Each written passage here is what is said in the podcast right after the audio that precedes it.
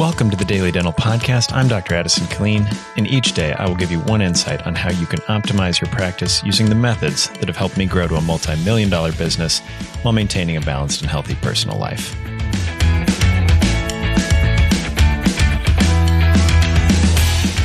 Good morning. So, over the past month, we've talked about the hygiene department. And I just wanted to kind of follow up on that. How's your hygiene department coming these days? You know, we've talked recently about how to get them up to 3.3 times their pay and 25% of practice revenues. But I wanted to check back in with you.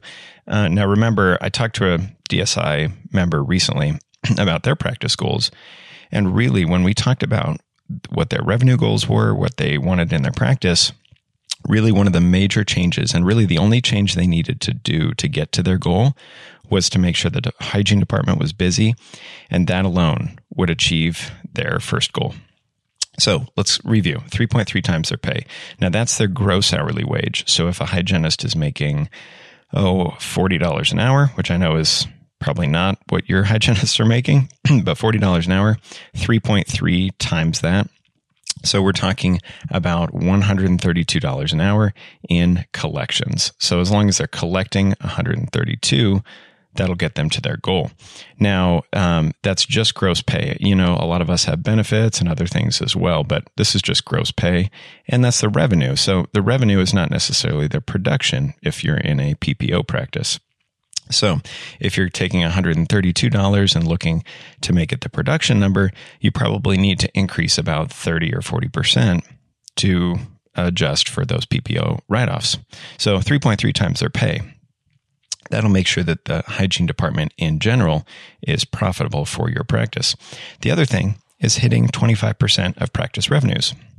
Now, 25% would be a, a normal practice. If you're a really strong doctor and you're outperforming yourself, then maybe the, that percentage of revenues is actually smaller. So it's closer to 20 or 17%. Um, but if you're underproducing on the doctor side, the hygiene department might actually be producing 40% of your revenues. Now, that wouldn't be something to change in the hygiene department. That would just be to look at your own production as well. Now, how do we get there? How do we hold them accountable? And the first thing I would suggest is make sure they have the knowledge around what your goals are for their department.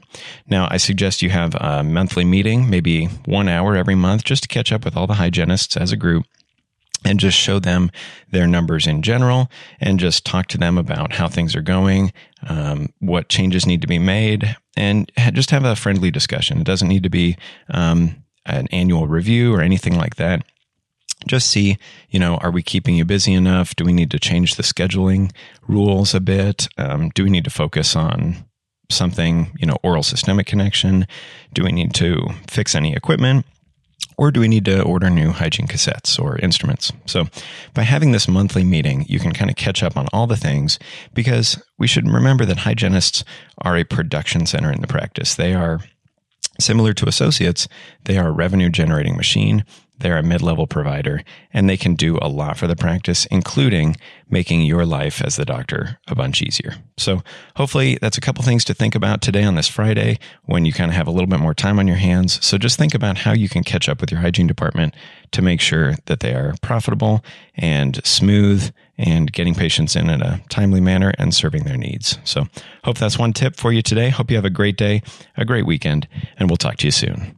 For more information about this topic, as well as any others, check us out at www.dentalsuccessnetwork.com or connect with me at addisonkilleen.com. Have a great day.